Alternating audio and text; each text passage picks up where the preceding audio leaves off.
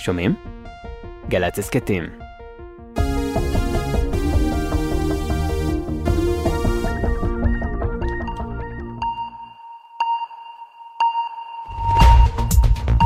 המרוץ לנשיאות ארצות הברית 2024, ניקי היילי, מושלת דרום קרוליינה הרפובליקנית ולשעבר שגרירת ארצות הברית באו"ם, הכריזה השבוע כי תתמודד לתפקיד מנהיגת העולם החופשי. היילי, שהייתה מקורבת לטראמפ, היא הראשונה שהודיעה על ריצה מול הנשיא לשעבר. I don't put up with bullies. And when you kick back, it hurts them more if you're wearing heels. I'm Nikki Haley and I'm running for president. סיכויה של היילי להפוך למועמדת הרפובליקנית לנשיאות נחשבים נמוכים ביחס לנשיא לשעבר טראמפ ומושל פלורידה רון דה סנטיס, שצפוי להצטרף למרוץ. בניו זילנד חמישה בני אדם נהרגו עד כה כתוצאה מסופת הציקלון שפוקדת את מדינת האיים בימים אלו. הסופה גרמה להצפות שהרסו רכוש רב. הממשלה הניו זילנדית הכריזה על מצב חירום בפעם השלישית בתולדותיה וביקשה סיוע בינלאומי.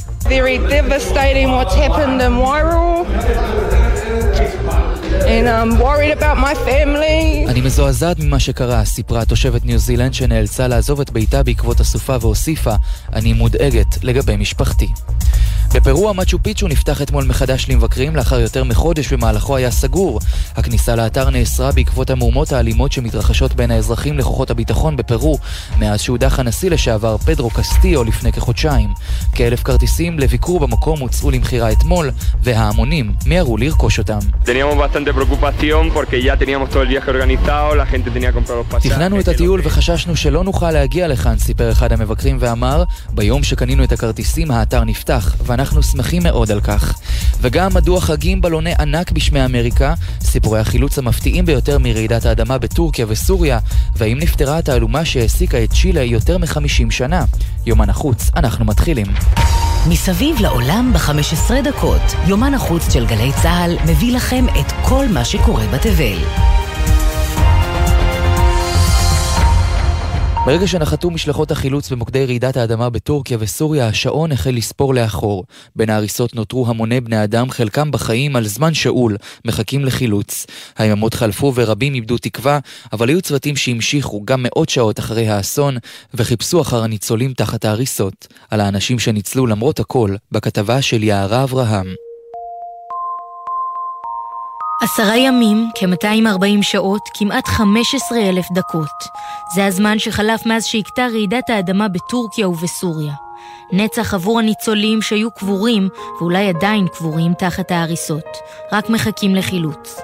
האסון גבה את חייהם של יותר מ-40 אלף בני אדם, אבל היו גם מי ששרדו כנגד כל הסיכויים.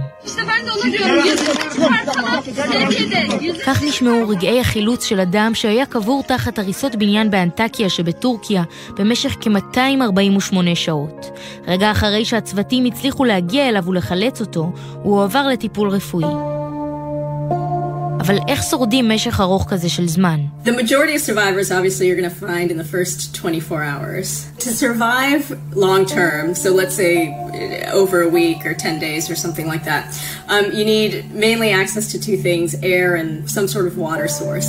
So we, we say people can survive without water intake maybe for about 3 to 5 days or so. את רוב השורדים נמצא במשך 24 השעות הראשונות, מסבירה מואנה אמיר טראג'ה, כירורגית שפועלת בצוותי החילוץ ומוסיפה, כדי לשרוד לטווח הארוך נדרשת גישה לאוויר ומקור מים כלשהו.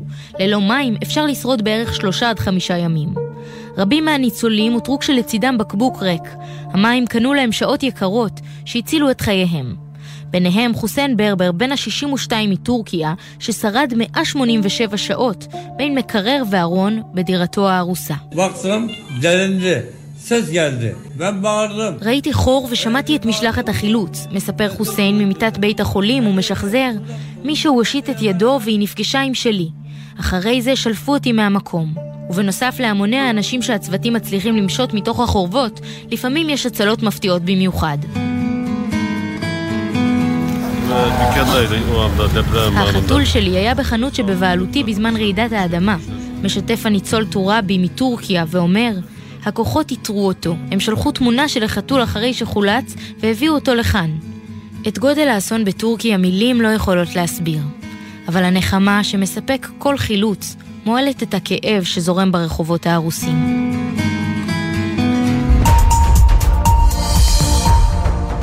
מעשה בארבעה בלונים. המתיחות בין ארצות הברית וסין עלתה שלב, ארבעה כלי טיס חגו מעל שמי יבשת אמריקה ויורטו בידי צבא ארצות הברית במהלך השבועיים האחרונים. קרב ההאשמות לא איחר להגיע, בוושינגטון טענו כי מדובר בכלי איסוף מודיעין סינים, ואילו בבייג'ינג מתעקשים שאלו כלים אזרחיים. אז מה סופו של כל בלון? התשובות בכתבה של עומר עזרן.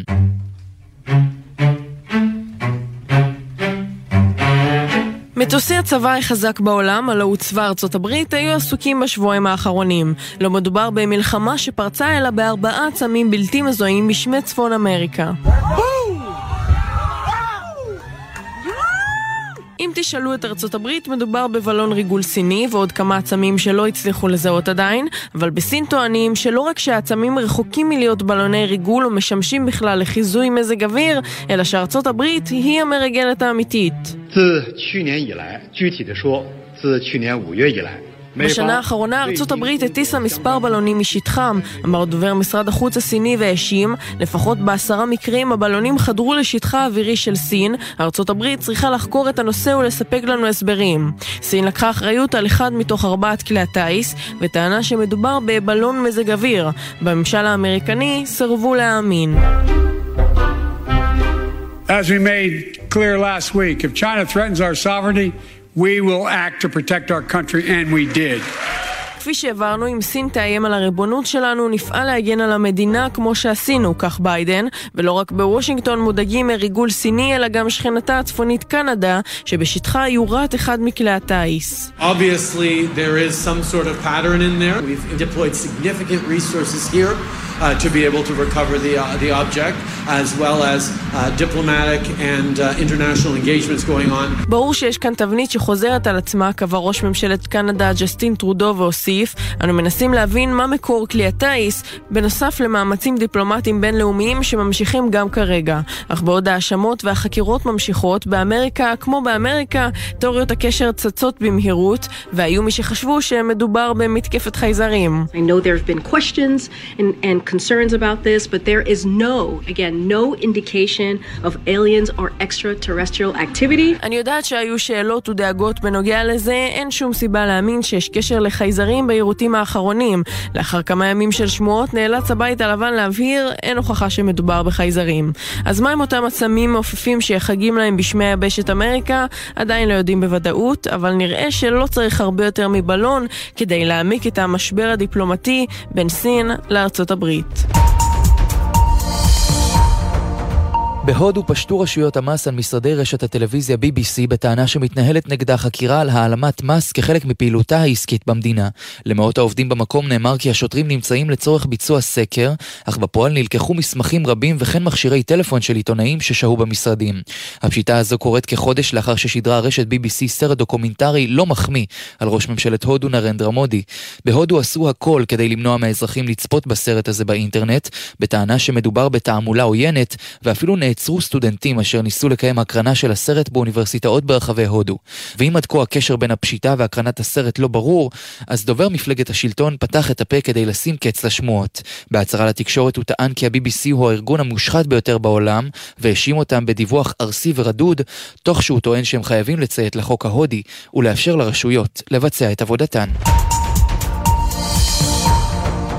התעלומה הזו מסעירה את צ'ילה יותר מ-50 שנה, וכעת נראה שהפתרון קרוב מתמיד. סיבת מותו הרשמית של חתן פרס נובל, המשורר והפעיל הפוליטי, פבלו נרודה, הייתה סרטן. אבל דוח חקירה חדש מעלה כי המשורר הנודע בכלל הורעל. כתבת חדשות החוץ, שחר קנוטובסקי, את מצטרפת אלינו בעניין הזה, שלום שחר. שלום מתן. פבלו נרודה ידוע בהיסטוריה הצ'יליאנית כדמות גדולה מהחיים. אחד המשוררים הגדולים של המאה ה-20 שזכה בפרס נובל לספרות מצד אחד, ומצד שני, דיפלומט שייצג את צ'ילה בעולם, והביע בנחרצות את דעותיו הפוליטיות הקומוניסטיות. לתדמיתו המיתולוגית תרמו גם סימני השאלה שאפפו את נסיבות מותו ב-1973, כשההפיכה הדיקטטורית בצ'ילה הייתה בשיאה. סיבת המוות הרשמית הייתה במשך שנים סרטן ההרמונית ממנו סבל, שלפי המסמכים הכניע אותו כששהה בבית החולים. אבל בסביבתו הקרובה של נרודה היו משוכנעים שבמותו היו מעורבים גורמים מטעם השלטון החדש, שלא היו מרוצים מהתנגדותו למשטר הדיקטטורי. השבוע החשד הזה קיבל אישור כשאחיינו של נרודה חשף כי חוקרי זיהוי פלילי מצ'ילה, דנמרק וקנדה מצאו בגופתו כמות עצומה של רעלן מסוכן הפוגע במערכת העצבים. לדבריו, הדוח שהגישו אתמול החוקרים לבית המשפט בצ'ילה מעיד כי הרעלן הוזרק הוענק לו כשעוד היה בחיים. מה שעוד עשוי לאשש את הנרטיב הזה, הוא העובדה שהדיקטטורה של צ'ילה, שנפלה ב-1990, השתמשה ברעלן הזה נגד אסירים פוליטיים. בבית המשפט אישרו שקיבלו את הדוח וכעת קוראים את ממצאיו, אבל המשפחה של פבלו נרודה מקווים לפתוח בקרוב בחקירה הפלילית שתאמת את החששות שלהם. וכהרגלנו נסיים את זמננו הקצר יחד עם אנקדוטה מוזיקלית. ברחבי העולם ציינו השבוע את הוולנטיינס דיי. מיליונים מכל קצוות הגלובוס העניקו כרטיסי ברכה, מתנות ופרחים כדי לחגוג את האהבה, אבל לא כולם צריכים שיקנו להם פרחים. We were good, we were gold, kind of dream that can't be sold. We were right, till we weren't, built a home and watched it גם לרווקים וגם לנשואים, מיילי סיירוס מזכירה לנו בשיר פלאוורס שהוציאה לפני כחודש, שהכי חשוב זה לאהוב את עצמנו. עם שיר שכולו העצמה וגם קצת נקמה באקס ליאם המסוורת', מיילי כבשה את פסגת המצעדים וגם את הלבבות של כולנו. אנחנו סיימנו להיום נגיד תודה לעורכת שלנו יערה אברהם, לעורכת הדיגיטל יולי אמיר, הטכנאי אוהד מנדלאווי. אני מתן לוי ואנחנו ניפגש באותו הזמן אבל במקום אחר, בשבוע הבא.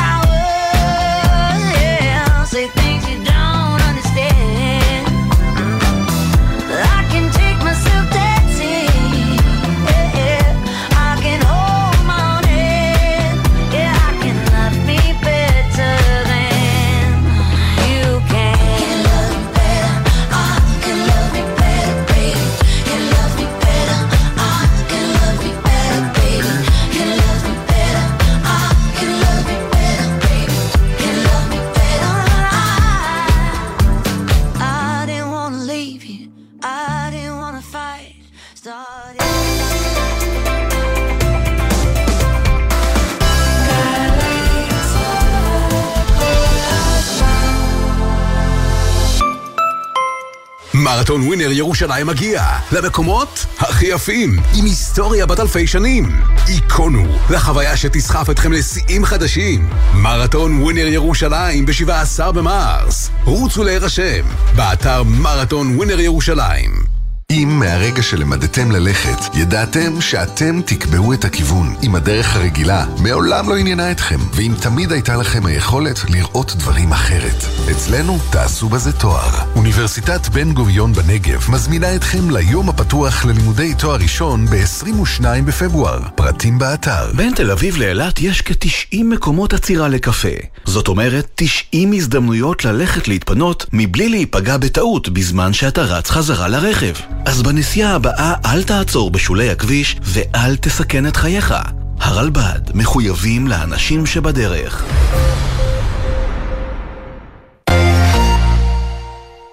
שישי בשש, סוף סוף קצת שקט. אפשר לשמוע ציוץ של ציפור, רשרוש של עיתון, נחירות של שנץ, אבל כדאי לשמוע את שש בשישי. אנשי תרבות, חברה וספורט באים לאולפן גלי צה"ל עם שש תובנות, גילויים חדשים או סיפורים אישיים מהשבוע החולף. והפעם, דיוויד ברוזה. מחר, שש בערב, גלי צה"ל. כל שבת ב-10 בבוקר, יורם סוויסה לוקח אתכם למסע מוזיקלי. והשבוע, מסע עם אליאב זוהר. אתה נקלע שוב אל תוך סיטואציה שמבקשת להחרים אותך. אני לא מתייחס לאחוז קטן. הם טוענים שהם מייצגים את השמאל, והרי זה שקר גמור להגיד דבר כזה, כי השמאל הם אנשים מדהימים ומקסימים, והקהל שלי בהופעות. מסע עם יורם סוויסה, שבת 10 בבוקר, ובכל זמן שתרצו, באתר וביישומון גלי צה"ל. מיד אחרי החדשות.